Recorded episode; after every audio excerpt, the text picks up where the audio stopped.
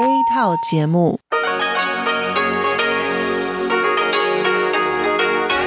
ที่นี่สถานีวิทยุเรดิโอไต้หวันอินเตอร์เนชันแนล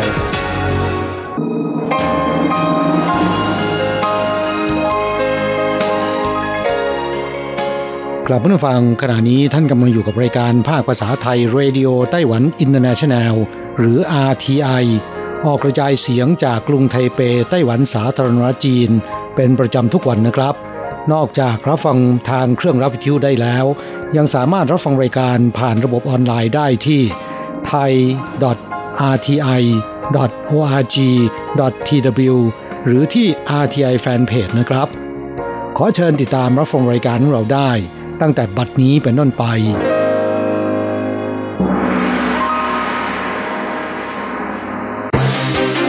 ลำดับแรก ขอเชิญติดตามรับฟัง ข่าวประจำวัน สวัสดีค่ะ คุณผู้ฟัง RTI ที่เคารพทุกท่านขอต้อนรับเข้าสู่ช่วงของข่าวประจำวันจากสถานีวิทยุ Radio Taiwan International ในวันพฤหัสบดีที่ 25 กรกฎาคมพุทธศักราช 2562 นะคะ ข่าวไต้หวันมีดิฉันมณพรชัยวุฒิเป็นผู้รายงานค่ะ มีรายละเอียดของข่าวที่น่าสนใจดังนี้ ประธานาธิบดีไช่อิงเหวินหวังอุตสาหกรรมการแพทย์ชีวภาพสร้างมูลค่ามหาศาลในอนาคต ในวันที่ 25 กรกฎาคม พุทธศักราช 2562 ประธานาธิบดีไช่อิงเวินพร้อมด้วยนายเจมส์ซีกรีนวูดผู้อำนวยการองค์การนวัตกรรมเทคโนโลยีชีวภาพหรือ BIO ร่วมกันเป็นประธานในพิธีเปิดการประชุม Bio Asia 2019 ที่กรุงไทเปอย่างเป็นทางการ โดยประธานาธิบดีไช่อิงเวินได้กล่าวในพิธีเปิดงานว่า นวัตกรรมทางการแพทย์ของไต้หวัน เป็นที่ยอมรับและได้รับความสนใจในระดับนานาชาติ ไต้หวันไม่เพียงส่งเสริมความร่วมมือทางการแพทย์ระหว่างประเทศ แต่ยังให้ความช่วยเหลือด้านบริการการแพทย์แก่กลุ่มประเทศพันธมิตร ตามสโลแกนที่ว่าไต้หวันแคนเฮลไต้หวันสามารถมีส่วนร่วมในการให้ความช่วยเหลือโลกใบนี้ได้ ประธานาธิบดีไช่อิงเหวินกล่าวว่าอุตสาหกรรมการแพทย์ชีวภาพ ไม่เพียงช่วยต่อลมหายใจให้กับมนุษย์ แต่ยังช่วยผลักดันเศรษฐกิจของประเทศให้เกิดการพัฒนา เพราะไต้หวันมองว่าอุตสาหกรรมการแพทย์ชีวภาพจะเป็นคลื่นลูกใหม่ที่ช่วยขับเคลื่อนเศรษฐกิจในภูมิภาคเอเชีย ดังนั้นจึงได้กำหนดลงไปในแผนการ5บุก2ของรัฐบาล โดยตลอด 3 ปีที่ผ่านมาได้มีการสร้างบุคลากร แก้ไขกฎหมายที่เกี่ยวข้องและระดมทุน เพื่อพัฒนาสภาพแวดล้อมของอุตสาหกรรมการแพทย์ชีวภาพในไต้หวัน ให้กลายเป็นศูนย์กลางของภูมิภาคเอเชียแปซิฟิก และสร้างมูลค่ามหาศาลทางเศรษฐกิจในอนาคตป้องกันการค้ามนุษย์ในไต้หวันอยู่ระดับ Tier หนึ่ง10 ปีซ้อน ถือเป็นผลสำเร็จจากมาตรการ 4P ช่วงเช้าวันนี้สำนักงานตรวจคนเข้าเมืองไต้หวันจัดการประชุมเชิงปฏิบัติการระดับนานาชาติ ว่าด้วยการป้องกันการค้ามนุษย์ประจำปีคศ2019 มีการเชิญเจ้าหน้าที่นักวิชาการและผู้เชี่ยวชาญกว่า 250 คนจาก 40 ประเทศมาเข้าร่วมหารือในการประชุมครั้งนี้ และพิเศษไปกว่านั้นคือองค์กรไม่แสวงหาผลกำไรระดับนานาชาติ อย่าง Caritas Internationalis ก็ได้จัดส่งเจ้าหน้าที่ในองค์กรจาก 20 ประเทศนะคะมาเข้าร่วม โดยมีรองประธานาธิบดีเฉินเจี้ยนเหรินนายโหลปิงเฉินค่ะสมาชิกสภาบริหารไต้หวันนายชีกัวหยงรัฐมนตรีว่าการกระทรวงมหาดไทยไต้หวัน และนาย Raymond Greene รองผู้อำนวยการสถาบัน AIT เข้าร่วมเป็นประธานในการประชุมครั้งนี้ รองประธานาธิบดีเฉินเจี้ยนเหรินกล่าวนะคะว่า 10 ปีติดต่อกัน ที่ไต้หวันอยู่ในระดับ Tier หนึ่งเรื่องการป้องกันการค้ามนุษย์ ต้องขอขอบคุณทุกฝ่ายที่อุทิศตนในการปฏิบัติงานร่วมกันอย่างเต็มที่ ปัญหาเรื่องการค้ามนุษย์ถือเป็นการละเมิดสิทธิมนุษยชนอย่างร้ายแรงที่ทุกประเทศทั่วโลกให้ความสำคัญ ดังนั้นความร่วมมือระหว่างประเทศจะทำให้ปฏิบัติการป้องกันการค้ามนุษย์มีประสิทธิภาพมากขึ้น ด้านนายฉุยกัวหยงกล่าวว่าไต้หวันมีการใช้มาตรการ 4P อันประกอบด้วยการป้องกัน prevention การคุ้มครอง protection การจับกลุ่มดำเนินคดี prosecution และการประสานงานเพื่อแลกเปลี่ยนข้อมูลระหว่างประเทศ partnership ซึ่งก็ทำให้การป้องกันการค้ามนุษย์ในไต้หวันมีประสิทธิภาพ และประสบผลสำเร็จดีขึ้นต่อเนื่องในทุกๆ ปีเปิดที่ทำการสำนักงานตัวแทนไต้หวันประจำประเทศไทยแห่งใหม่ย่านหลักสี่อย่างเป็นทางการแล้ว เมื่อวานนี้มีพิธีเปิดสำนักงานเศรษฐกิจและวัฒนธรรมไทยเปประจำประเทศไทยแห่งใหม่อย่างเป็นทางการ ซึ่งตั้งอยู่บนเลขที่ 40 ทับ 64 ซอยวิภาวดีรังสิต 66 ถนนวิภาวดีรังสิตแคว้นบางเขนเขตหลักสี่กรุงเทพมหานคร โดยมีนายทงเจิ้นหยวนนะคะ ผู้แทนไต้หวันประจำประเทศไทย เป็นประธานในพิธีเปิด พร้อมด้วยแขกผู้มีเกียรติทั้งจากไทยและไต้หวันเข้าร่วมนายทงเจิ้นหยวนกล่าวในพิธีเปิดงานนะคะ ว่าอาคารสำนักงานแห่งใหม่นี้ เป็นผลสำเร็จจากความพยายามในหลายประการตลอดระยะเวลาที่ผ่านมา อีกทั้งนะคะยังเป็นการซื้อที่ตั้งสำนักงานตัวแทนไต้หวันแห่งแรกในภูมิภาคเอเชียตะวันออกเฉียงใต้ อันเป็นหลักฐานที่พิสูจน์ได้ว่าไต้หวันกับไทยมีความสัมพันธ์ที่มั่นคงแข็งแรง และตลอดหลายปีมานี้ก็มีการส่งเสริมพัฒนาให้เกิดความก้าวหน้าร่วมกันในหลายด้านสำนักงานตัวแทนไต้หวันแห่งใหม่นี้สร้างอยู่บนเนื้อที่ 3 ไร่ ด้านหน้าอาคารมีลานทรงสี่เหลี่ยมผืนผ้าขนาดยาว 95 เมตร และกว้าง 50 เมตร มีกำแพงปิดล้อมรอบทั้ง 4 ด้าน โดยตัวอาคารหลักมีขนาดพื้นที่4,327 ตารางเมตร ซึ่งใหญ่กว่าพื้นที่ตั้งสำนักงานเดิมถึง 2 เท่า พิกัดของสำนักงานตัวแทนไต้หวันแห่งใหม่อยู่ทางทิศเหนือของกรุงเทพ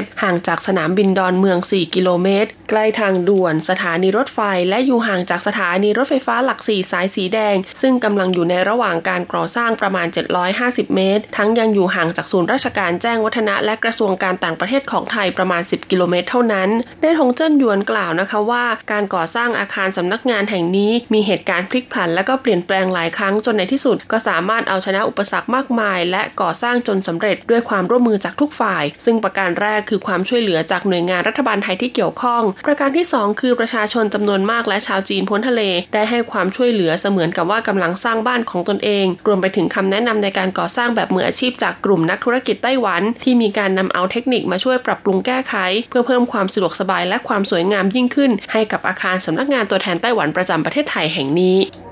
เนื้อวัวสันนอกจินเหมินความอร่อยระดับ 5 ดาวเทียบเท่าเนื้อวัวจากสหรัฐและญี่ปุ่น ผลผลิตภายในประเทศอย่างเนื้อวัวสันนอกของจินเหมินถูกนำเสิร์ฟขึ้นโต๊ะอาหารในพัตคารระดับ 5 ดาว ประชาชนที่ได้รับประทานต่างพูดเป็นเสียงเดียวกันว่าเนื้อนุ่มอร่อย รสสัมผัสที่ได้คล้ายกับเนื้อวัวที่นำเข้ามาจากสหรัฐอเมริกาและญี่ปุ่นสำนักงานปศุสัตว์จินเหมินนะคะ ได้ทดลองนำวัวสายพันธุ์ Black Angus จากประเทศออสเตรเลีย มาผสมกับวัวสีเหลืองค่ะ South Yellow Castle ของจินเหมินวัวที่เกิดออกมานะคะ จะถูกเลี้ยงด้วยการปล่อยให้อาศัยอยู่ในทุ่งหญ้า อาหารที่กินก็จะมีหญ้าซึ่งปลูกอยู่ในบริเวณทุ่งเลี้ยงวัว กับธัญพืชหมักเหล้าจนกลายเป็นวัวเนื้อสายพันธุ์ใหม่ของจินเหมินเพื่อแข่งขันกับเนื้อวัวนำเข้าเกรดพรีเมียมจากต่างประเทศในตลาดไต้หวัน เชฟผู้เชี่ยวชาญด้านการปรุงอาหารจากเนื้อวัวเผยนะคะ ว่าเนื้อวัวจินเหมินสายพันธุ์นี้ มีไขมันไม่เยอะ จึงสามารถหั่นเป็นชิ้นแบบหนาหรือสไลด์เป็นแผ่นแบบบาง เพื่อนำมาทอดปิ้งย่าง หรือลวกต้มก็ได้ โดยจะต้องใช้อุณหภูมิความร้อนและระยะเวลาที่เหมาะสม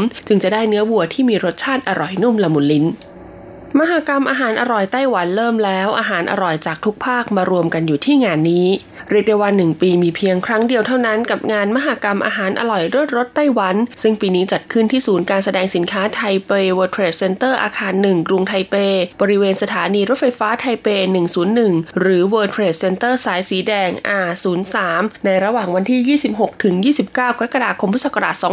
2562 ตั้งแต่เวลา 10 นาฬิกาถึง 18 นาฬิกา โดยปีนี้บูธไฮไลท์ของงานคือบูธพิเศษ บริษัทรถไฟฟ้าความเร็วสูงไต้หวันที่ตั้งขึ้นมา เพื่อนำเสนอเข้ากล่องโฉมใหม่ ซึ่งมีการใช้บรรจุภัณฑ์รูปแบบใหม่ ด้วยการใส่ความเป็นเอกลักษณ์ของไต้หวันลงไป และใช้วัตถุดิบแบบพรีเมียมมาปรุงเป็นอาหาร โดยจะวางจำหน่ายบนรถไฟความเร็วสูง และภายในงานนี้ยังสามารถซื้อเข้ากล่องรถไฟความเร็วสูง ได้ในราคาโปรโมชั่นเพียง 70-100 เหรียญไต้หวันเท่านั้น หากซื้อสินค้าจากบูธรถไฟความเร็วสูง ภายในงานครบ 200 เหรียญไต้หวัน ก็มีสิทธิ์จับฉลากรุ่นรับรางวัลตัวรถไฟความเร็วสูงด้วย นอกจากนี้กลุ่มผู้ประกอบการร้านอาหารแบบมีแฟรนไชส์ทั่วไต้หวัน ก็มาออกบูธนำเสนอผลิตภัณฑ์อาหารใหม่ๆ จัดแสดงวัตถุดิบที่นำมาใช้ปรุงอาหารในเมนูต่างๆ ที่คำนึงถึงสุขภาพของผู้บริโภค และจำหน่ายคูปองส่วนลดอาหารที่สามารถลดสูงสุดกว่า 50%เรียกว่าคนที่ชื่นชอบอาหารมางานนี้รับรองไม่ผิดหวังอย่างแน่นอน เพราะการจัดแสดงภายในงานมีถึง 5 โซนหลักประกอบด้วยอาหารไต้หวันที่ได้รับการการันตีรับรองจากเวทีต่างๆ ทั่วโลก กระบวนการทำอาหารไต้หวัน อาหารเด่นอาหารแนะนำของไต้หวัน อาหารไต้หวันจากภูมิภาคต่างๆ และอาหารนานาชาติ ปั๊มน้ำมันสูงที่สุดในไต้หวันจะปิดปรับปรุงตั้งแต่วันที่ 6 สิงหาคมนี้เป็นต้นไป สถานีบริการน้ำมันของบริษัทจงโย CPC สาขากวนเหวียนนะคะ บนทางหลวงจงเหินอำเภอชิ่วหลินเมืองฮวาเหลียน ที่ตั้งอยู่ในจุดสูงเหนือจากระดับน้ำทะเล 2,374 เมตร จนกลายเป็นสถานีน้ำมันสูงที่สุดในไต้หวัน ซึ่งเปิดให้บริการมาตั้งแต่ปีพุทธศักราช 2530 และจะปิดปรับปรุงนะคะ ในส่วนของท่อส่งน้ำมันถังน้ำมันและหัวจ่ายน้ำมัน ให้เป็นระบบที่ทันสมัยขึ้นตั้งแต่วันที่ 6 สิงหาคม พุทธศักราช 2562 เป็นต้นไป โดยจะใช้ระยะเวลาในการปรับปรุงรวมทั้งสิ้น 5 เดือนค่ะ ดังนั้นประชาชนที่จะเดินทางไปเที่ยวบนภูเขาบริเวณดังกล่าว ควรทำการเติมน้ำมันให้เต็มถังก่อน โดยสถานีบริการน้ำมันที่อยู่ใกล้เคียงกับสาขากวนเหยนนะคะ ที่เปิดให้บริการก็ประกอบด้วยสาขาโทรโก สาขาหลีซาน สาขาหนานซัน และสาขาชิงจิ้งค่ะ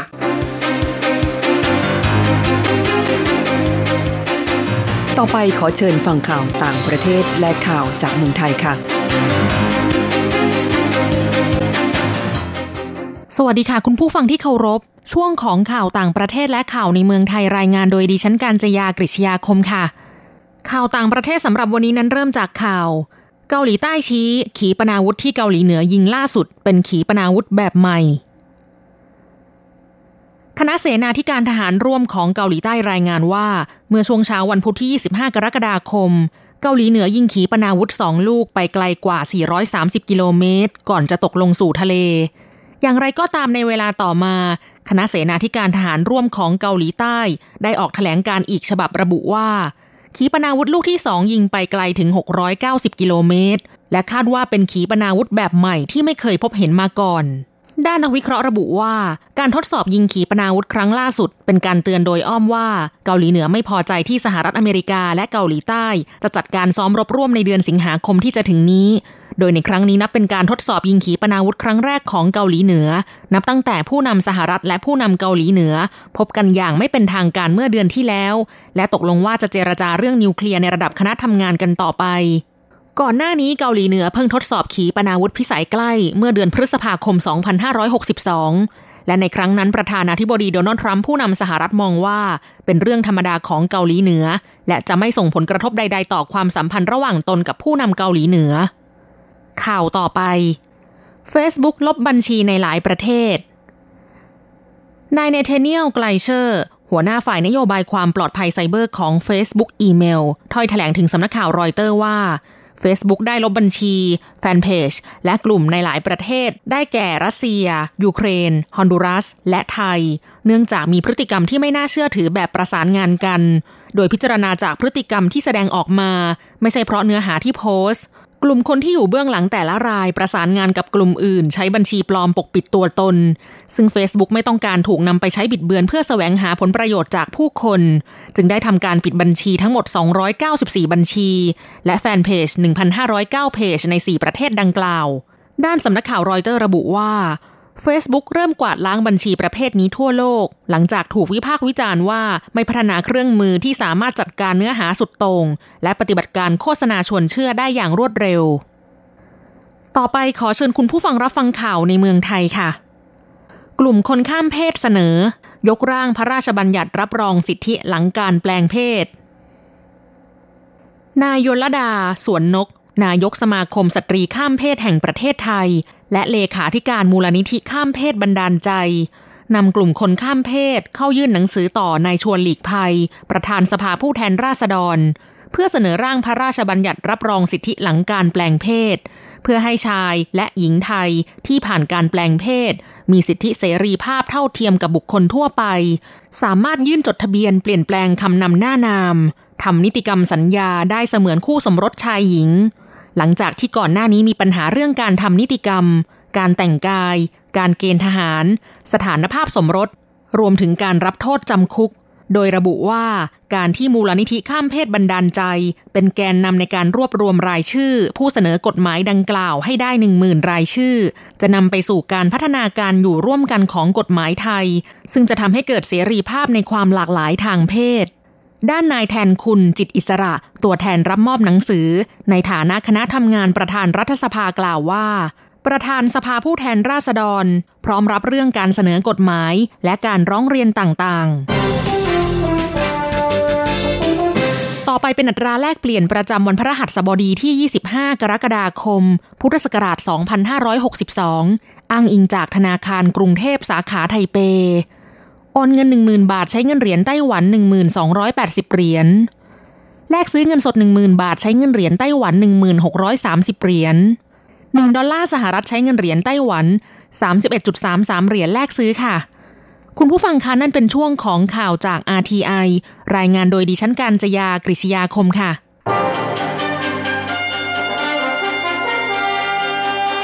านกำลังรับฟังรายการภาคภาษาไทยเรดิโอไต้หวันอินเตอร์เนชันแนลหรือ RTI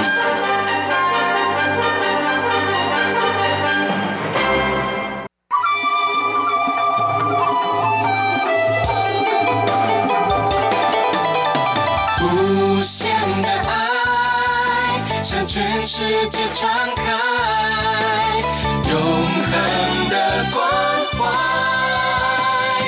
来自台湾 之音 RTI。ครับคุณครับขณะนี้คุณกำลังติดตามรับฟังรายการภาคภาษาไทยจากสถานีวิทยุ RTI ซึ่งส่งกระจายเสียงจากกรุงไทเป ไต้หวันสาธารณรัฐจีนอยู่นะครับ และต่อไปนั้นขอเชิญคุณผู้ฟัง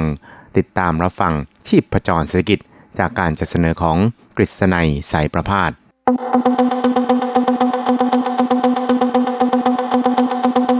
กิจก้าวไกลประชาสุขสันต์จับชีพจรเศรษฐกิจสู่บันไดแห่งความผาสุก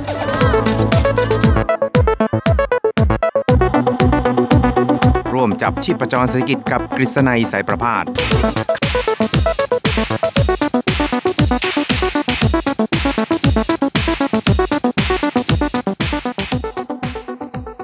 สวัสดีครับคุณผู้ฟังที่รักและเคารพทุกท่านครับ ผมกฤษณัยสารพาดก็กลับมาพบกับคุณผู้ฟังอีกครั้งหนึ่งครับ ในช่วงเวลาของชีพประจรเศรษฐกิจนะครับ ก็พบกันเป็นประจำทุกสัปดาห์ ในค่ำวันพฤหัสแล้วก็เช้าวันศุกร์ สามครั้งด้วยกันนะครับ ก็จะนำเอาเรื่องราวความเคลื่อนไหว ที่น่าสนใจทางด้านเศรษฐกิจในไต้หวัน ในช่วงที่ผ่านมามาเล่าสู่ให้กับคุณผู้ฟังได้รับฟังกันนะครับ วันนี้ก็มีหลายเรื่องเลยทีเดียวนะครับ ที่จะมาเล่าสู่กันฟังอย่างเช่น เรื่องราวเกี่ยวกับอุตสาหกรรมทางด้าน พลังงานแสงอาทิตย์นะครับ หรือว่าการผลิตอ่อ พลังงานไฟฟ้าด้วยพลังงานแสงอาทิตย์นะครับ แล้วก็ยังมีเรื่องราวเกี่ยวกับอนนิสงส์จากการที่สหรัฐเนี่ยนะครับได้ประกาศ เก็บภาษีต่อต้านการทุ่มตลาดจากสินค้าโครงเหล็กจากเมืองจีนนะครับ ก็อาจจะทำให้มีใบสั่งหรือว่ามีออเดอร์เนี่ยนะครับ ย้ายมาสั่งในไต้หวันได้ครับ นอกจากนี้ก็ยังมีการประเมินนะครับเกี่ยวกับ GDP ของไต้หวันในปีนี้ว่าอาจจะมีการปรับตัวลดลง เนื่องจากสงครามการค้าระหว่างจีนกับสหรัฐที่มีตัวแปรมากพอสมควรครับ แล้วก็ยังมี ข่าวดีนะครับสำหรับผู้ที่ชอบเล่นหวยในไต้หวันนะครับ เพราะว่ามีการทำสถิติออกมานะครับว่า คนที่ถูกหวยลอตโต้ในไต้หวันส่วนใหญ่เนี่ยอยู่ที่ไหนนะครับ ก็เดี๋ยวอีกสักครู่หนึ่งเราไปฟังกันนะครับว่าคุณอยู่ในเขตที่มีโอกาสจะถูกหวยลอตโต้หรือเปล่านะครับ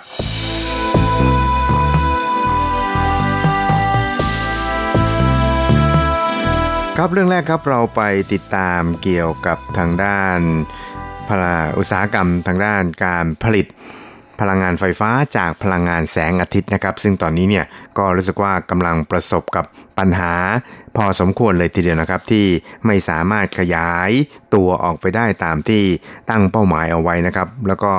ทำให้ในช่วงที่ผ่านมานี่นะครับ อุตสาหกรรมที่เกี่ยวข้องกับพลังงานแสงอาทิตย์ดังกล่าวนะครับ ก็ได้ ประกาศแล้วก็ยื่นขอปรับลดพนักงานหรือว่าปลดพนักงาน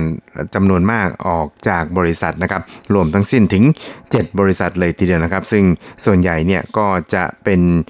พนักงานที่อยู่ในสายการผลิต แผ่น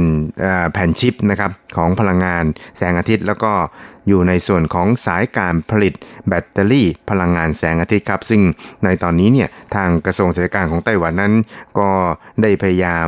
ยื่นมือเข้าไปให้ความช่วยเหลือ แก่บรรดาพนักงานเหล่านี้แล้วนะครับ ว่าจะย้ายโอนไปทำงานในภาคอุตสาหกรรมเดียวกันเนี่ยกับบริษัทอื่น ๆ อย่างไรนะครับ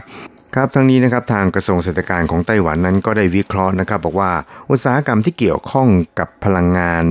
เนี่ยแสงอาทิตย์ดังกล่าวนี่นะครับ ส่วนใหญ่เนี่ยในไต้หวันเนี่ยก็จะเป็นอุตสาหกรรมที่ผลิตบรรดาอะไหล่ต่างๆ ที่เกี่ยวข้องนะครับ แล้วก็ส่งออกเป็นสำคัญ ซึ่งในช่วงที่ผ่านมานะครับ ปรากฏว่าทางรัฐบาลจีนแผ่นดินใหญ่นะครับ ก็ได้ ใช้แนวนโยบายซับซิไดต่างๆ มากมายให้กับอุตสาหกรรมเหล่านี้ในเมืองจีนนะครับก็เลยทำให้มีการนำเข้าอะไรเหล่านี้จากไต้หวันเนี่ยลดน้อยลงนะครับแล้วก็ในเมืองจีนนั้นก็มีการขยาย การตั้งโรงงานผลิตอะไหล่อุปกรณ์ที่เกี่ยวข้องกับการผลิตกระแสไฟฟ้าจากพลังงานแสงอาทิตย์นี้มากขึ้นด้วยนะครับ ก็เลยส่งผลกระทบต่อภาคอุตสาหกรรมดังกล่าวของไต้หวันนะครับ จึงต้องมีการ ปลดพนักงานจำนวนมากนะครับออกจากงานซึ่งกระทรวงเศรษฐการไต้หวันนั้นก็บอกว่าตอนนี้ครับทางรัฐบาลเนี่ยก็กำลังพยายามผลักดันพลังงานสีเขียวในไต้หวันนะครับแล้วก็ได้ตั้งเป้าหมายเอาไว้นะครับว่าเมื่อถึงปี 2025 นะครับก็คืออีก 6 ปีข้างหน้าเนี่ยจะสามารถผลิตพลังงานสีเขียวนี่นะครับจากพลังงานแสงอาทิตย์ได้ถึง 20 กิกะวัตต์นะครับซึ่งทางกระทรวงเศรษฐการนั้นก็จะพยายาม ผลักดันนะครับ ในการให้อุตสาหกรรมที่เกี่ยวข้องนี่นะครับ ปรับตัวแล้วก็ยกระดับเทคนิคของตนให้สูงขึ้น รวมทั้งขยายโอกาส แล้วก็ตลาดเกี่ยวกับพลังงานเขียวในไต้หวันให้มากยิ่งขึ้นครับ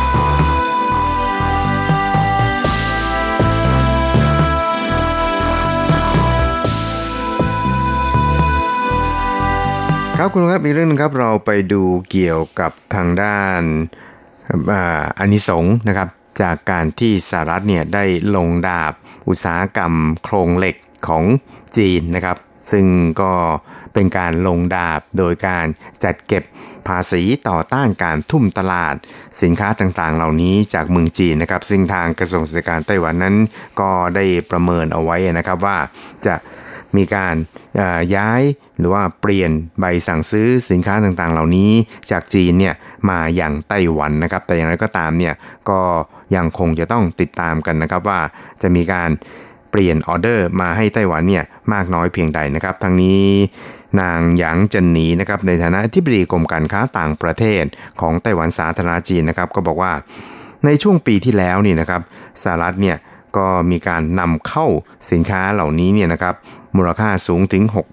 6,971 ล้านเหรียญสหรัฐนะครับ ซึ่งเป็นการนำเข้าสูงถึง 894,000 ตันนะครับ โดยตลาดนำเข้าส่วนใหญ่เนี่ยนะครับ ก็มาจากเมืองจีนไม่ว่าจะเป็นในแง่ของมูลค่าหรือว่าปริมาณนะครับ ส่วนไต้หวันเองนั้นถูกจัดอยู่ในอันดับ 4 นะครับ ในส่วนของมูลค่านะครับ ส่วนปริมาณเนี่ยก็จัดอยู่ในอันดับ 5 ครับ ทั้งนี้อธิบดีกรมการค้าต่างประเทศของไต้หวันสาธารณจีนนั้นก็ระบุวิเคราะห์ว่า客人是说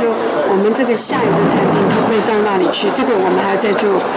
再做一些产品的比较问一下工会还有那个产品是不是ครับท่านอธิบดีนั้นก็บอกว่าก็คงจะต้องศึกษาแล้วก็ติดตามดูนะครับว่าในส่วนนี้เนี่ยนะครับ ที่จะมีการย้ายใบสั่งซื้อสินค้าเนี่ยนะครับ จะไปตกอยู่ที่ไหนนะครับ แล้วก็คงจะต้องปรึกษากับทางสมาคมที่เกี่ยวข้องของไต้หวันด้วยนะครับ โดยเฉพาะอย่างยิ่งในเรื่องของราคานะครับว่าในส่วนนี้เนี่ยนะครับจีนเนี่ยได้ส่งสินค้าออกเหล่านี้ไปยังสหรัฐเนี่ย ด้วยราคาเท่าไหร่นะครับ ซึ่งก็คิดว่าคงจะต้องมีการศึกษากันในรายละเอียดครับแล้วก็ตามนี่นะครับ ทางรองอธิบดีกรมการอุตสาหกรรมของไต้หวันก็คือนายหยางจื้อชิงครับ ก็บอกว่า จากการประเมินในเบื้องต้นนี่นะครับ ก็มีการประเมินว่าน่าจะมีการเปลี่ยนการสั่งซื้อสินค้าต่างๆ เหล่านี้จากจีนเนี่ยมาอย่างไต้หวันนะครับ แต่ว่า ในที่สุดแล้วนี่นะครับฝ่ายสหรัฐเนี่ยจะมีการจัดเก็บภาษีต่อต้านการทุ่มตลาดนี่นะครับออยู่ในระดับใดแล้วก็สูงแค่ไหนอะไรทำนองนี้นะครับ ซึ่งก็คงจะต้องมีการศึกษากันอย่างละเอียดอีกครั้งครับ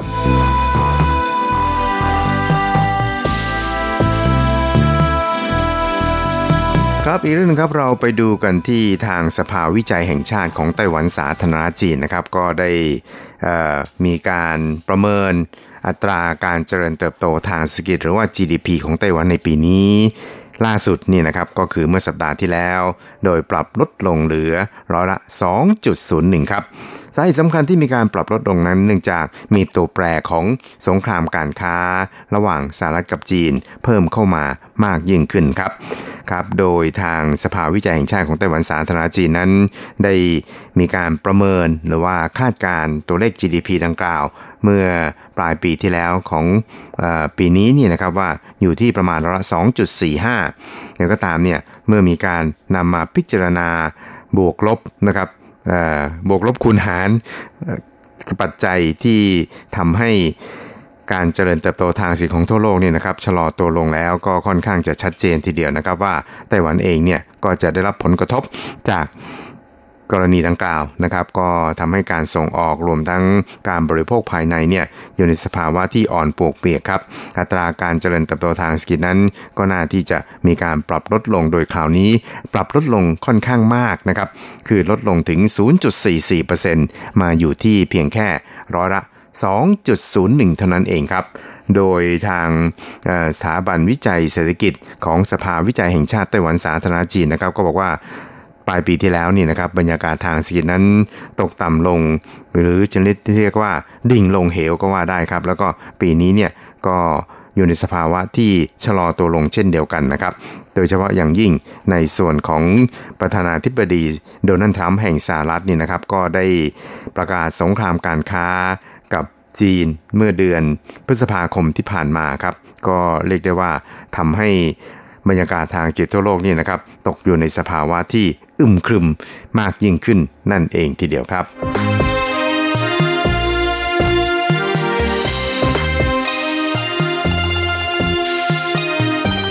ครับสุดท้ายครับเราไปฟังเรื่องเบาๆกันบ้างนะครับ เป็นเรื่องเกี่ยวกับบรรดา นักเล่นหวยทั้งหลายนะครับ โดยเฉพาะอย่างยิ่งการเล่นหวยในไต้หวันเนี่ยก็ไม่เหมือนกับการเล่นหวยในเมืองไทยนะครับหวยในไต้หวันเนี่ยก็จะเป็นหวยออนไลน์นะครับหรือเรียกกันว่าเป็นลอตโต้นะครับและก็ยังมีหวยแบบที่เรียกว่าหวยขูดนะครับก็คือสลากขูด พอไปซื้อมาแล้วเนี่ยก็ขูดก็จะรู้เลยว่า ถูกรางวัลหรือเปล่าอะไรทำนองนี้นะครับ ที่บอกเป็นเรื่องเบาๆ เป็นเรื่องหวยในวันนี้นะครับ ไม่ใช่ว่าเราจะมาบอกหวยกันนะครับ แต่ว่าเราจะมาดูสถิติครับว่า ในช่วงที่ผ่านมานี่นะครับรางวัลใหญ่ๆ หรือว่ารางวัลที่ 1 ในไต้หวันเนี่ยส่วนใหญ่แล้วเนี่ยนะครับ มันตกไปอยู่ในมือของคนที่อยู่ในเขตไหนบ้างในไต้หวันนะครับ ซึ่งก็เรียกได้ว่าเป็นเขตนำโชค นะครับที่มีอัตราส่วนของการถูกรางวัลที่ 1ลอตโต้เนี่ยนะครับมากที่สุดในไต้หวันนะครับ ซึ่งทางบริษัทลอตโต้ไต้หวันนะครับก็ได้รายงานเกี่ยวกับสถิติการถูกรางวัลที่ 1 ในช่วง 5 ปีที่ผ่านมานี่นะครับ มีผู้ที่ถูกรางวัลเกินกว่า 100 ล้านเหรียญขึ้นไปนี่นะครับมีจำนวนถึงสูงถึง 140 คนนะครับซึ่งในจำนวนนี้เนี่ยนะครับในช่วงครึ่งแรกของปีนี้นั้นมีอยู่ถึง 12 คนนะครับแล้วก็มีมูลค่าสูงถึง 2,600 ล้านเหรียญไต้หวันด้วยนะครับ แล้วก็รางวัลที่เยอะที่สุดหรือว่ามากที่สุดเนี่ยนะครับมีถึง 521 ล้านเหรียญไต้หวันนะครับ ก็ ไปตกอยู่ที่นครไถจงครับครับส่วนในช่วงครึ่งแรกของปีนี้นะครับปรากฏว่ามีรางวัลที่มีมูลค่าเกินกว่าร้อยล้านเหรียญไต้หวันขึ้นไปนี่นะครับถึง 12 รางวัลด้วยกันนะครับ ก็ไปตกอยู่ที่นครนิวไทเปนะครับก็อยู่ติดกับกรุงไทเปนี้เองนะครับมีอยู่ถึง 4 รางวัลทีเดียว แล้วก็กล่าวได้ว่านครนิวไทเปนั้นเป็นแหล่งนำโชคนะครับ ซึ่งในนครนิวไทเปเนี่ยก็มีผู้ฟัง RTI ของเราเนี่ยพำนักอาศัยอยู่ไม่น้อยเลยทีเดียวนะครับไม่ทราบมีใครถูกรางวัลที่มีมูลค่าเกินกว่าร้อยล้านเหรียญไต้หวันหรือเปล่านะครับ ถ้ามีเนี่ยก็รีบรายงานตัวโดยด่วนนะครับ เราก็จะได้ร่วมกันแสดงความยินดีครับ ครับคุณใช่กัวจีนะครับกรรมการผู้จัดการทั่วไปของลอตโต้ไต้หวันนะครับ ก็บอกครับว่าเป็น是是第一名有四注哈啊第二名呢是啊台南啊台南是第三名是ครับเขาบอกว่าที่หนึ่งเนี่ยก็คือนครนิวไทเปนะครับมีอยู่ 4 รางวัลด้วยกันที่ 2 ก็คือที่นครไทนันส่วนที่ 3 ก็คือนครไทจงนะครับ เพราะฉะนั้นเนี่ยนะครับในช่วงครึ่งแรกของปีนี้นั้น นครนิวไทเปถือว่าเป็นนครที่ โชคดีที่สุดนะครับ ถูกหวยลอตโต้มูลค่าเกินกว่า 100 ล้านเหรียญไต้หวันเนี่ย ถึงกว่า 30%ของผู้ที่ถูกรางวัลดังกล่าวครับ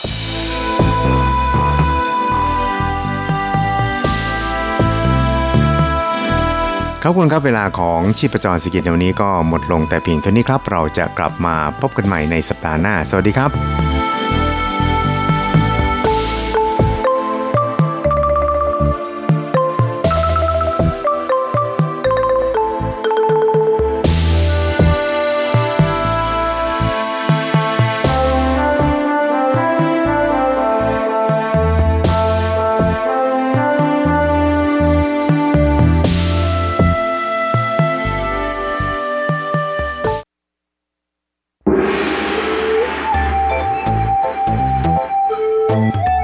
ถึงโลกจะหมุนไว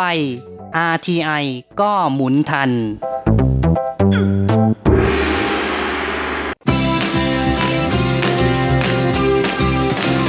ข่าวเด็ดกีฬามัน รู้ลึกฉับไว ไม่ว่าที่ไหนในโลกกว้างทีระยางและเจาะลึกกีฬาโลก สวัสดีครับคุณฟังทุกท่านผมธีระยางพร้อมด้วยเจาะลึกกีฬาโลกประจำสัปดาห์นี้ก็กลับมาพบกับคุณฟังอีกแล้ว เช่นเคยเป็นประจำพร้อมข่าวกีฬาเด็ดๆ มันๆ จากทั่วโลก และสำหรับช่วงแรกของรายการในวันนี้เราก็มาดูข่าวคราวของการแข่งขันกีฬามหาวิทยาลัยโลก 2019 ซึ่งปีนี้นั้นก็จัดขึ้นที่นครนาโปลีของประเทศอิตาลี โดยหลังจบทัวร์นาเมนต์นั้นก็ปรากฏว่าในครั้งนี้ทีมทัพนักกีฬาไต้หวันนั้นก็ทำผลงานได้ดีทีเดียวนะฮะสามารถคว้ามาได้ทั้งหมด 9 เหรียญทอง 13 เหรียญเงิน แล้วก็ 10 เหรียญทองแดงนะโดยทำผลงานได้ดีเป็นอันดับที่ 7 เลยทีเดียวนะก็ถือเป็นอะไรที่สุดยอดมากๆ เพราะว่าทำได้ทะลุเป้านะโดยก่อนออกเดินทางนั้น ทีมไต้หวันก็ตั้งเป้าไว้ว่าจะทำให้ได้ 7 เหรียญทองนะแต่สามารถคว้ามาได้ 9 นี่ก็ถือเป็นอะไรที่สุดยอดมากๆเลย โดยการแข่งขันครั้งต่อไปนั้นก็จะจัดขึ้นในปี 2021นะโดยมีนครเฉิงตูของจีนแผ่นใหญ่เป็นเจ้าภาพ โดยดาวเด่นของไต้หวันในการแข่งขันครั้งนี้นะฮะนอกจากทีมยิมนาสติกชายที่คว้าเหรียญทองทั้งประเภทม้าหูนะฮะแล้วก็ประเภท บาร์เดี่ยวมาครองได้แล้ว ในส่วนของเทนนิสก็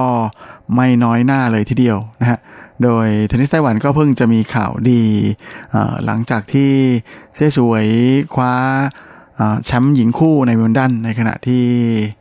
จันยงหรานก็คว้าแชมป์คู่ผสมของวิมเบิลดันนะฮะมาในกีฬามหาวิทยาลัยโลกนั้นก็มีเจ้าหนุ่มเจิงจิ้นซินเจ้าของฉายา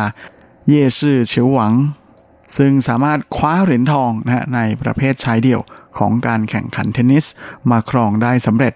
โดยถือเป็นนักกีฬาจากไต้หวันคนที่3นะฮะที่คว้าเหรียญทองเทนนิสชายเดี่ยว ในกีฬามหาวิทยาลัยโลกมาครองได้สำเร็จนะโดยก่อนหน้านี้ก็มีลูเยนซินนะที่เคยทำได้เมื่อปี 2003 และเมื่อปี 2007 ที่ผ่านมา ก็มีจวงจีเซิงนะฮะที่ทำได้ในการแข่งขันที่ไทเป ซึ่งเจิงจินซินนั้นก็ให้สัมภาษณ์บอกว่าก่อนที่จะมาอิตาลีนั้นตัวเองนั้นก็ได้ไป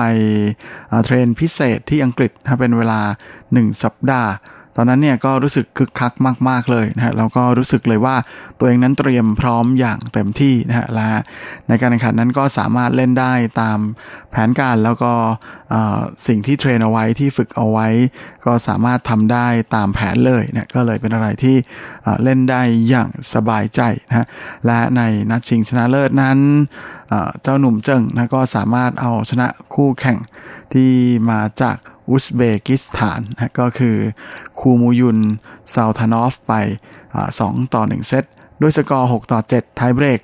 4ต่อ7นะแล้วก็ 6 ต่อ 3 และ 6 ต่อ1นะโดยเหรียญทองเทนนิสนั้นก็เป็นเหรียญปิดท้ายของทัพนักกีฬาไต้หวันด้วยนะฮะเป็น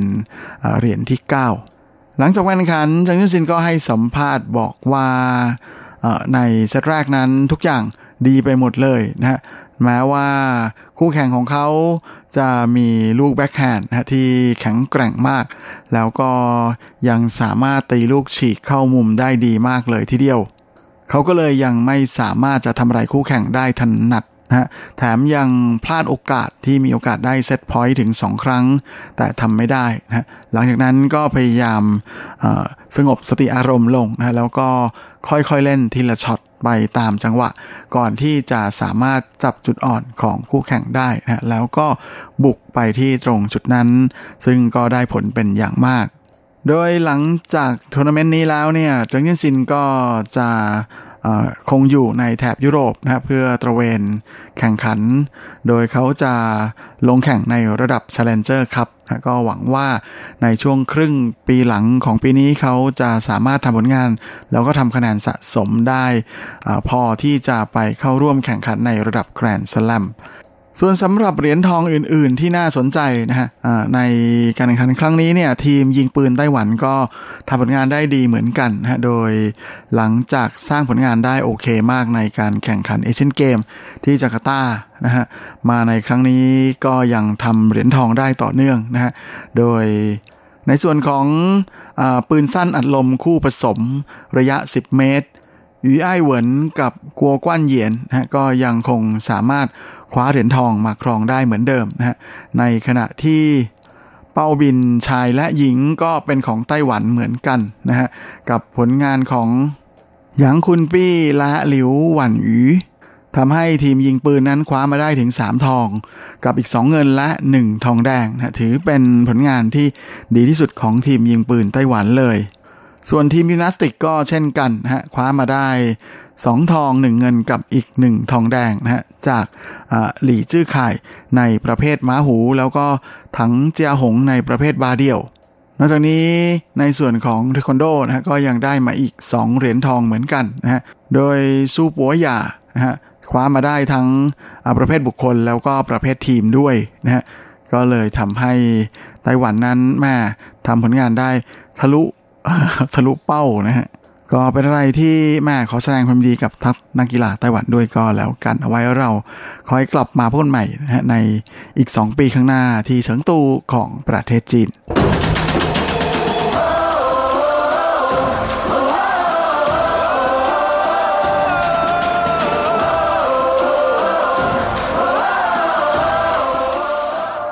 ส่วนสำหรับข่าวคราวในแวดวงกีฬาแบดมินตันนะก็มีศึกอินโดนีเซียโอเพน2019 ซึ่งเป็นทัวร์นาเมนต์ในระดับ HSBC BWF World Tour Super 1000นะชิงเงินรางวัลรวม 1.25 ล้านเหรียญสหรัฐ หรือประมาณ 38.75 ล้านบาทนะก็แข่งขันกันที่กรุงจาการ์ตาของอินโดนีเซียนะโดยในการแข่งขันรอบชิงชนะเลิศนั้น ก็มีนักกีฬาไต้หวันทะลุเข้าถึงรอบชิงด้วยนะก็คือในประเภทชายเดี่ยว เจ้าหนุ่มโจเทียนเฉิง มือวางอันดับ 4 ของรายการและเป็นมืออันดับ 3 ของโลกนะฮะลงสนามพบกับนักกีฬาจากเดนมาร์กวัย 22 ปีนะอันเดรส แอนทอนเซนมือวางอันดับ 11 ของโลกคนปัจจุบันโดยสถิติของคู่นี้เคยเจอกันมาแล้ว 4 ครั้งนะก็เป็นฝ้าของโจเทนเฉิงที่เอาชนะไปได้ทั้งหมดนะแต่ว่า 3 ใน 4 ครั้งนี้เนี่ยต้องแข่งกันถึง 3 เกมนะกว่าที่จะตัดสินผลแพ้ชนะกันได้นะและครั้งล่าสุดที่เจอกันนั้นก็คือในการแข่งขันเมื่อปีที่แล้วนะในรายการเดนิสโอเพนนะฮะซึ่งโจเดนเชิงสามารถพลิกกลับมาเอาชนะคู่แข่งไปได้ 2 ต่อ 1 เซตและในการแข่งขันครั้งนี้ ก็ปรากฏว่าโจเดนเฉิงนั้น เป็นฝ่ายที่สามารถทำคะแนนได้อย่างรวดเร็วนะฮะตั้งแต่ในช่วงเริ่มต้นของเกมแรกนะโดยหลังจากเสมอกัน 1 ต่อ1โจเดนเฉิงทำได้ 5 แต้มรวดเลยเนื่องจากคู่แข่งนั้นตีเสียเองนะฮะซะเป็นส่วนใหญ่ ก่อนที่หลังจากนั้นก็จะสามารถลากนำห่างเลยนะถึง 12 ต่อ 3 แม้ว่าช่วงครึ่งหลังนั้นโจเรนเฉิงจะเริ่มเล่นผิดพลาดมากขึ้น แล้วก็ปล่อยให้คู่แข่งไล่ตามมา 4 แต้มรวด แต่เขาก็ยังมีโอกาสได้ขึ้นท่นก่อน เมื่อสามารถทำสกอร์ได้ 20 ต่อ 14 และแม้ว่าจะปล่อยให้คู่แข่งนะสามารถยัน เซตพอยต์เอาไว้ได้ถึง 4 แต้มนะฮะแต่ในครั้งที่ 5 ก็ยังเป็นโจเดนเฉิงที่ทำแต้มได้สำเร็จพร้อมกับเก็บเกมแรกไปได้ก่อนด้วยสกอร์ 21 ต่อ 18 มาในเกมที่ 2 ก็เป็นฝ้าของโจเดนเฉิงที่เล่นได้อย่างตอนได้ดีต่อเนื่องนะฮะจนออกนำที่ 6 ต่อ 2 แต่ว่าหลังจากนั้นแอนทอนเซนก็กลับมาเล่นได้ดีแล้วก็ แน่นอนมากขึ้นนะก่อนที่จะเร่งทำเกมบุกเข้าใส่โจเดนเฉิงจนทำแต้มได้ถึง 7 ต่อ 2 แต้มนะฮะหลังจากนั้น แล้วก็ทำให้โจเดนเฉิง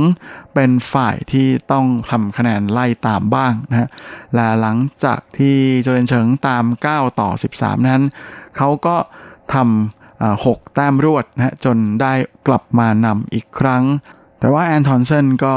สามารถไล่ตามมาตีเสมอได้อีก ก่อนที่จะเล่นกันอย่างคู่ขี้แล้วก็สูสีทีเดียว โดยในเกมนี้ลากยาวถึงดิวส์เลยทีเดียวนะฮะเพราะว่าแต้มมาเสมอกันที่ 20 ต่อ 20 นะฮะซึ่งหลังจากนั้นก็ยังเล่นกันแบบคู่ขี้แล้วก็สูสีสู้กันสนุกนะฮะก่อนที่แอนทอนเซนจะเป็นฝ่ายที่เก็บเกมนี้เอาไว้ได้ ด้วยสกอร์ 26 ต่อ 24 เสมอกัน 1 ต่อ 1 เกม ในเกมตัดสินคราวนี้เป็นฝ้าของโจเทนเฉิงนะฮะที่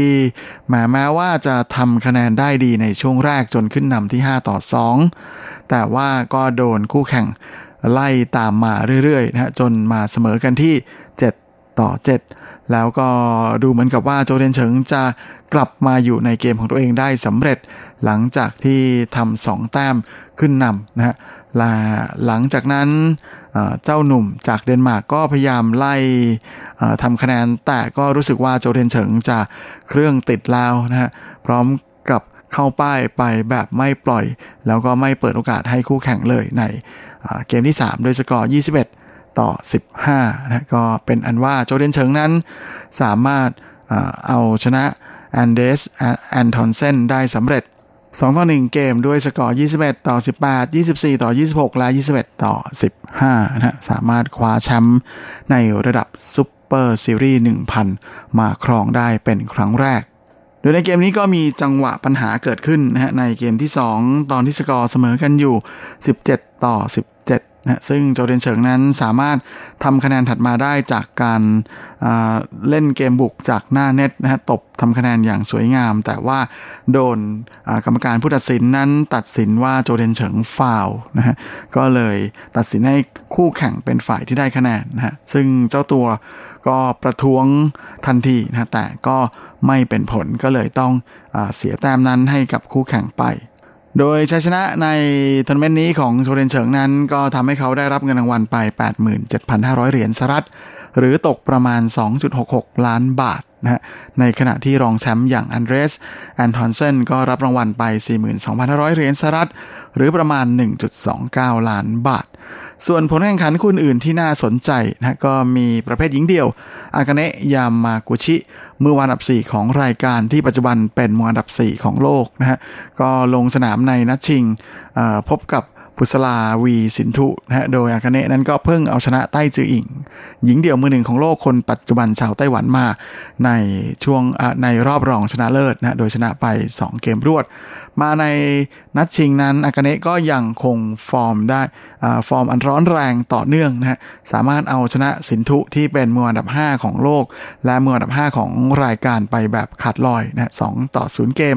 21 ต่อ 15 และ 21 ต่อ 16 โดยใช้เวลาในการแข่งขัน 51 นาทีนะส่วนประเภทหญิงคู่ก็เป็นยุกิฟุกุชิมะที่จับคู่กับไซยากะฮิโรตะ คู่อันดับ 2 ของรายการและมืออันดับ 2 ของโลกจากญี่ปุ่น ก็ เอาชนะเพื่อนร่วมชาตินะที่เป็นคู่ญี่ปุ่นเหมือนกันนะฮะมิซากิมัตสึโตโมที่จับคู่กับอายากะทาคาฮาชิ ที่เป็นคู่มวยอันดับ 3 ของรายการและเป็นมือ 4 ของโลก โดยคู่ของฟุกุชิมะและฮิโรตะนั้น ชนะไป 2 เกมรวด ด้วยสกอร์ 21 ต่อ 16 และ 21 ต่อ 18 โดยใช้เวลาในการแข่งขันรวมทั้งสิ้น 51 นาที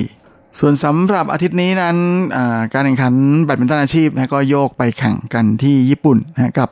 รายการ Japan Open ที่เป็นทัวร์นาเมนต์ในระดับ BWF 750 Series ก็ไว้เดี๋ยวเราค่อยไปลุ้นกันต่อนะว่าทัวร์นาเมนต์ที่ญี่ปุ่นนั้นนักกีฬาจากทั้งไทยและไต้หวันทำผลงานได้ดีแค่ไหนกัน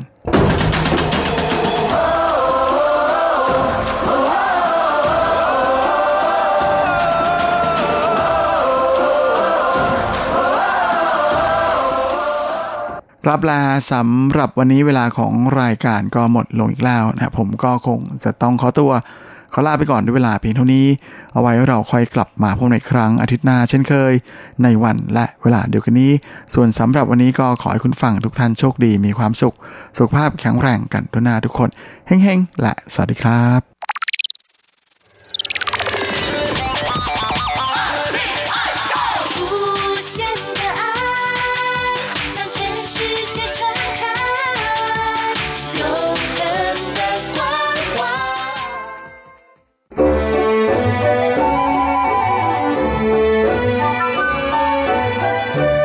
ไม่ว่าคุณจะชอบทาน คุณจะชอบทำหรือคุณจะชอบชิม หมุนมาฟังที่นี่ เรามีความอร่อย พร้อมเสิร์ฟให้คุณทุกสัปดาห์ กับรายการเลาะรั้วครัวไต้หวันดำเนินรายการโดยดีเจยุ้ยมณพรชัยวุฒิ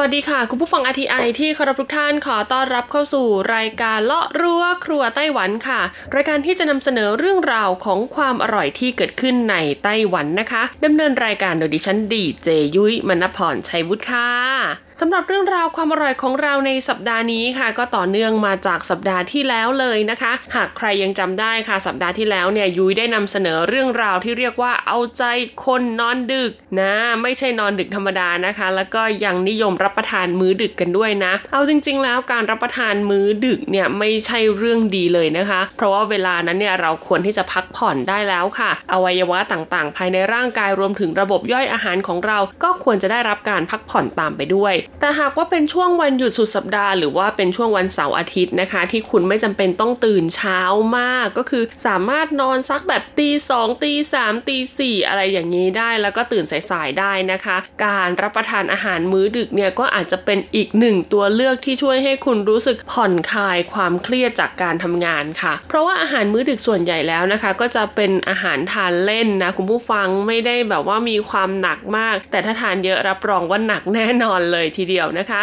ซึ่งไต้หวันเองค่ะก็เป็นหนึ่งในประเทศที่มีความนิยมชมชอบในการรับประทานอาหารมื้อดึก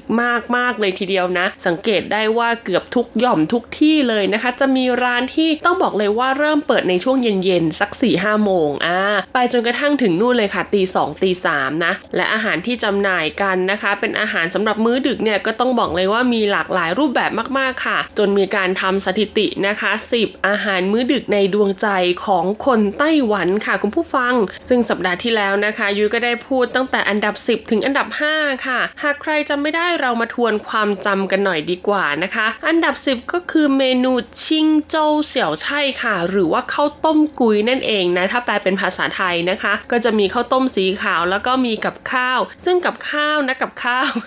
นะคือกับข้าวเนี่ยก็มีทั้งแบบที่เป็นตามสั่งนะคะ หรือว่าจะเป็นในส่วนของตักเองคือเขาทำไว้แล้ว แล้วก็ให้คุณเนี่ยเอาจานไปคีบตักกับข้าวมาเองนะคะ หรือว่าจะเป็นในส่วนของแบบบุฟเฟ่อ่านะก็คือว่าจ่ายเป็นหัวนะคะ จะทานเท่าไหร่ก็ได้แล้วก็จะมีกับข้าวอยู่บริเวณเคาน์เตอร์บาร์นะคะ ต่อมาอันดับ 9 ค่ะก็คือ洋芋片零食นะคะ หรือว่าพวกมันฝรั่งแผ่นอบกรอบทอดกรอบต่างๆ ค่ะ ซึ่งในที่นี้เนี่ยก็มีการรวมไปถึงมันตระกูลมันม่วงอ่ามันเทศที่เป็นมันหวานด้วยนะคุณผู้ฟังแล้วก็ยังรวมไปถึงตระกูลเฟรนช์ฟรายด้วยนะคะ ที่คนไต้หวันเองก็นิยมรับประทานเป็นอาหารมื้อดึกค่ะ ต่อมาอันดับ 8 ค่ะ ก็คือเซาปิ่งเต้าเจียงเหยวเถียวนะคะ หรือแปลเป็นภาษาไทยนะคะ ก็คือขนมเปี๊ยะน้ำเต้าหู้แล้วก็ปลาท่องโกค่ะ ซึ่งทั้ง 3 เมนูนี้จะจำหน่ายอยู่ในร้านเดียวกันนะคะ ถ้าเกิดว่าคุณเห็นร้านน้ำเต้าหู้ที่ไหนในไต้หวันขายกลางคืน คุณก็จะเจอเจ้าเมนูปลาท่องโกกับอ่าข้าวขนมเปี๊ยะเนี่ยอยู่ภายในร้านด้วยนะคะ ต้องบอกเลยว่าขนมเปี๊ยะของเขาหรือว่าเจ้าตัวแพนเค้กที่เรียกว่าเซาปิ่งเนี่ยก็มีหลากหลายรสชาติหลากหลายไส้ให้คุณเลือกเลยทีเดียว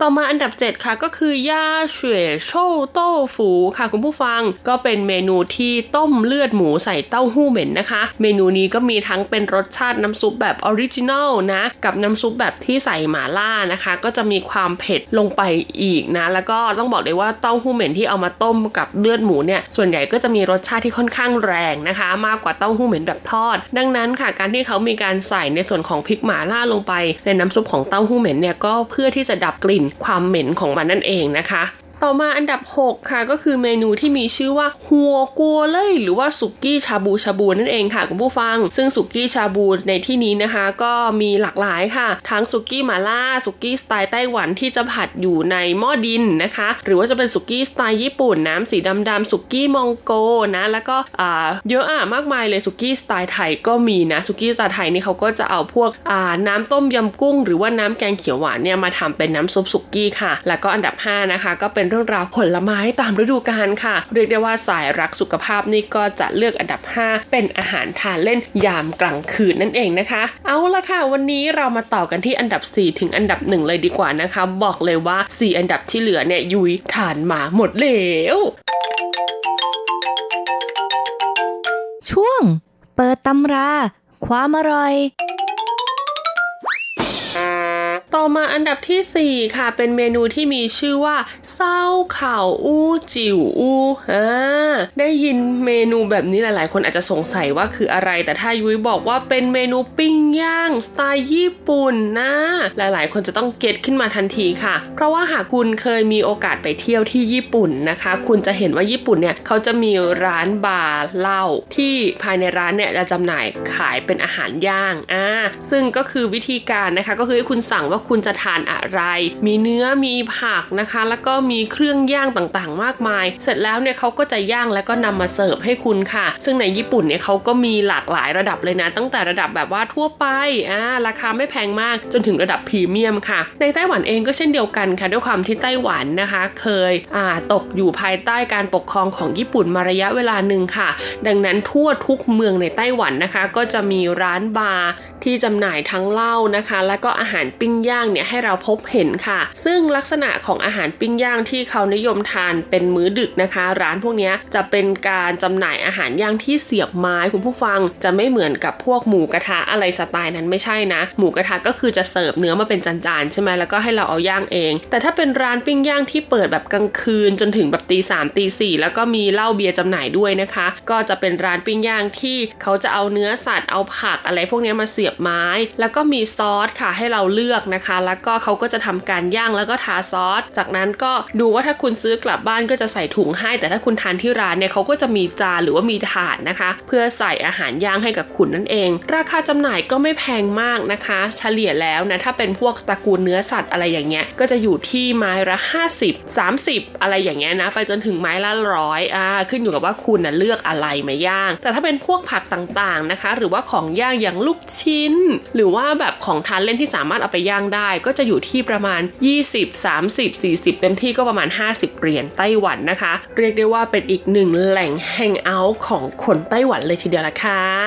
ต่อมาอันดับ 3 ค่ะไม่น่าเชื่อนะคะ แต่ก็ต้องเชื่อค่ะ นั่นก็คือเมนูเฉาฟันเฉาเมียน หรือว่าข้าวผัดผัดบะหมี่นั่นเองค่ะ ผัดบะหมี่นี่ไม่แปลกใจนะเพราะคนไต้หวันเนี่ยชอบกินเส้นอยู่แล้วนะคะ แต่ว่าเฉาฟันนี่ก็อืมนะกินเป็นอาหารมื้อดึกก็เออไม่ได้จะเบาเท่าไหร่นะคะสองเมมนูนี้ค่ะ เราจะพบเห็นได้ตามร้านที่ขายบะหมี่ร้านขายอาหารตามสั่งอาหารจานด่วนต่างๆนะคะ รวมถึงตลาดกลางคืนอ่านะก็จะมีพวกเมนูข้าวผัดกับผัดบะหมี่เนี่ยแหละค่ะ ซึ่งนอกเหนือจากข้าวผัดกับผัดบะหมี่แล้วนะคะ ร้านพวกนี้ยังจะมีเมนูที่แทรกเข้ามานะ อย่างจะเป็นพวกผัดผักตามฤดูกาลหรือว่าผัดอาหารทะเลต่างๆ เหล่านี้ เรียกได้ว่าคล้ายกับร้านโตรุ่งบ้านเราอ่าอย่างนั้นดีกว่านะคะ ซึ่งราคาจำหน่ายก็ไม่แพงนะคะ มีตั้งแต่แต่ราคาแบบ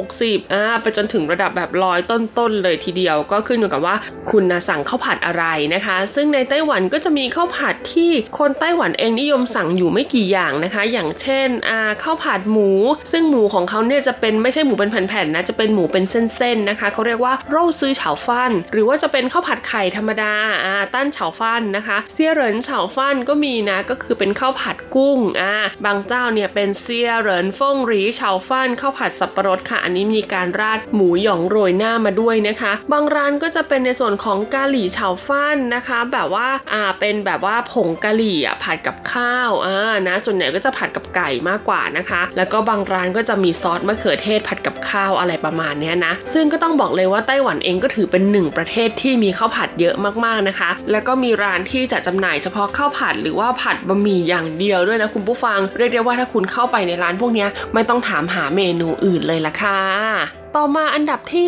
2 ค่ะ ก็คือเมนูสู้สือจ้าอู้หรือว่าเมนูของทอดทั้งหลายแหล่นั่นเองนะคะ หรือว่าพวกอาหาร junk food ค่ะ ซึ่งแน่นอนว่าก็รวมไปถึงพวก KFC McDonald พิซซ่านะคะ ที่มีแบบว่าเป็นอาหารอ่าในสไตล์แฟรนไชส์อ่านะแล้วก็รวมไปถึงของทอดสไตล์ไต้หวันที่เราเห็นทั่วไปค่ะ ไม่ว่าจะเป็นไก่ทอดนะคะ มันทอดหอมทอดผักทอดสไตล์ต่างๆ มีอะไรนะที่ดังมากๆ ขอคิดก่อน อ๋อ อะไรอะปลาหมึกทอดใช่ไหมโยหวีอะไรอย่างเงี้ย เต้าหู้ทอด อุ้ยเยอะอะไข่เยี่ยวม้าทอดคือเยอะมาก คือของทอดไต้หวันนี่คือเยอะมากจริง ๆ เป็นสวรรค์ของคนที่รักการรับประทานของทอดเลยทีเดียวนะคะ คุณผู้ฟัง ซึ่งนอกเหนือจากของทอดที่เป็นในส่วนของเนื้อสัตว์แล้วนะคะ เขาก็ยังมีผักทอด แล้วก็มีการนำเอาผลไม้หรือว่าอะไรอะอย่างโอรีโอแอปเปิลอะไรอย่างเงี้ยมาทอดด้วยนะ คือเป็นนวัตกรรมใหม่มากเหมือนในความรู้สึกเขาคืออะไรก็สามารถเอามาทอดได้อ่าดังนั้นถ้าคุณมีโอกาสมาเที่ยวไต้หวัน ก็อย่าลืมไปสัมผัสกับของทอดเหล่านี้ดูนะคะ แล้วก็ของทอดเขาเนี่ยจะไม่มีน้ำจิ้มเหมือนบ้านเราใช่ไหมดังนั้นหากใครที่ติดน้ำจิ้มนะคะ ก็แนะนำให้พกน้ำจิ้มจากเมืองไทยมาด้วย แต่ถ้าใครอยากสัมผัสประสบการณ์การทานของทอดแบบใหม่ในไต้หวันจริง ๆนะคะ ก็แนะนำว่าให้ทานในแบบของคนไต้หวันเลยค่ะ ซึ่งเขาก็จะโรยผงเกลือพริกไทยและก็โรยในส่วนของผงปาปริก้านะคะ ซึ่งผงเกลือพริกไทยแต่ละร้านเนี่ยก็มีรสชาติไม่เหมือนกันด้วยนะอ้าเอาซิเอาซิดังนั้นนะคะมาถึงไต้หวันหากนึกไม่ออกว่ากลางคืนจะรับประทานอะไรแนะนำว่าของทอดเนี่ยแหละค่ะ ไม่ทำให้คุณผิดหวังอย่างแน่นอน ส่วนอันดับหนึ่งค่ะไม่น่าเชื่อนะคะ ว่าคนไต้หวันเองกับคนไทยก็มีวัฒนธรรมการกินอาหารมื้อดึกที่ไม่ต่างกันค่ะ เพราะว่าอันดับหนึ่งของเขาก็คือติ๊กตอกติ๊กตอกติ๊กตอกเผาเมียน หรือว่าบะหมี่กึ่งสำเร็จรูปนั่นเอง หลายๆ คนเฮ้ยตาโตเหมือนฉันเลยนะคะ เพราะว่าเมืองไทยเนี่ยต้องยอมรับว่าคนไทยนะถ้าตอนกลางคืนน่ะนึกไม่ออกว่าจะรับประทานอะไร ส่วนใหญ่ก็จะเลือกรับประทานบะหมี่กึ่งสำเร็จรูปค่ะ เพราะหนึ่งก็คือสะดวกเร็ว แล้วก็อิ่มท้องและที่สำคัญบะหมี่กึ่งสำเร็จรูปเมืองไทยเนี่ยก็มีหลายรสชาติแล้วก็ราคาไม่แพงด้วยอ่าเป็นมิตรกับมนุษย์เงินเดือนอย่างเรานะคะไต้หวันเองก็เช่นเดียวกันค่ะคุณผู้ฟังบะหมี่กึ่งสำเร็จรูปนี่ถือว่าเป็นเพื่อนอันดับหนึ่งเลยทีเดียวนะคะของคนนอนดึกค่ะ นอกจากนี้นะคะบะหมี่กึ่งสำเร็จรูปเนี่ยยังถูกรับเลือกนะคะ จากฝั่งยุโรปฝั่งเอเชีย ให้เป็นอาหารที่ต้องบอกเลยว่าได้รับความนิยมมากที่สุดในโลกอีกด้วยค่ะ เรียกได้ว่าไปประเทศไหนนะคะ ถ้าคุณเห็นบะหมี่กึ่งสำเร็จรูปเมื่อไหร่ รับรองว่าคุณรอดตายแน่นอนเลยนะ และไต้หวันเองค่ะ ก็ยังถูกเลือกให้เป็นประเทศที่เป็นราชาแห่งบะหมี่กึ่งสำเร็จรูป เพราะอะไร เพราะว่าบะหมี่กึ่งสำเร็จรูปที่ผลิตในไต้หวันเองนอกจากจะมีหลากหลายรสชาติแล้วนะคะ ยังมีหลายขนาด มีเส้นหลายรูปแบบค่ะ แล้วก็คุณภาพนี่ก็ต้องบอกเลยว่ามีตั้งแต่ราคาหลักสิบไปจนถึงหลักร้อยกว่ากว่า200 300 เลยก็ว่าได้ นอกจากนี้ค่ะยังมีการรวบรวมมาเอาบะหมี่กึ่งสำเร็จรูปจากชาติอื่นๆนะทั้งเวียดนาม อินโด ไทย เกาหลี ญี่ปุ่น มาจำหน่ายไว้ในประเทศของตัวเองอีกด้วย เรียกได้ว่านอกจากจะเป็นสวรรค์ของของทอดแล้วนะคะ ยังเป็นราชาของบะหมี่กึ่งสำเร็จรูปอย่างแท้จริงด้วยล่ะค่ะ คุณผู้ฟัง หากเรามีอะไรล่ะของสดนะอยู่ในบ้านนิดหน่อยนะคะ เขาก็แนะนำว่าเออเอาไปต้มในหม้อใส่ไข่ไก่ใส่ผักใส่เนื้อเข้าไปโอ้โห เพียงเท่านี้คุณก็จะได้คุณค่าอาหารครบถ้วน จากการทานบะหมี่กึ่งสำเร็จรูปในมื้อดึกแล้วล่ะค่ะ เป็นยังไงกันบ้างคะกับเรื่องราวของ 10 เมนูอาหารมื้อดึกในไต้หวันค่ะ บอกเลยว่าไม่ใช่คุณคนเดียวอีกต่อไปแล้วล่ะค่ะ ที่ชอบการรับประทานอาหารมื้อดึกนะคะ คนไต้หวันอีกจำนวนไม่น้อยเลยทีเดียวก็ชื่นชอบการรับประทานอาหารมื้อดึกเช่นเดียวกัน แต่ก็แน่นอนแหละค่ะ ทานบ่อยทานซ้ำทานต่อเนื่องกันนะคะ ก็จะต้องส่งผลเสียต่อสุขภาพอย่างแน่นอนนะคะ ทางที่ดีก็อย่าลืมทานควบคู่กับการออกกำลังกายนะคะ แล้วก็หมั่นตรวจสุขภาพอย่างสม่ำเสมอค่ะ ก่อนจะทานก็คิดสักนิดหนึ่งดีกว่านะคะ ว่าเอ๊ะทานไปแล้วเราจะได้ประโยชน์จากมันจริง ๆ หรือเปล่า ไม่ใช่ว่าเสียเงินซื้อของมารับประทานแล้วโอ้โห ยังต้องเสียเงินค่าไปหาหมออีกสำหรับวันนี้หมดเวลาแล้วค่ะ สัปดาห์หน้าความอร่อยของเราจะเป็นอะไรมาติดตามกันได้ที่รายการเลาะรั้วครัวไต้หวันนะคะ สวัสดีค่ะใครมันเป็นอย่างไรมีแต่ความอ้างว้าง ที่เดินร่วมทางกันมาแสนไกล อยากมีคนคอยเข้าใจ ก็ไม่เคยมีจะเลิกมองหา แต่แล้วก็มีวันนี้ วันที่ชีวิตมีเธอเข้ามา หรือเธอคือคนที่ฟ้ากำหนดลงมาให้เป็นคนนั้น คนที่จะบอกว่ารักและพูดว่า จะไม่ไปไหน จะดีจะร้ายจะไม่ทิ้งกัน คนที่จะอยู่ตรงนี้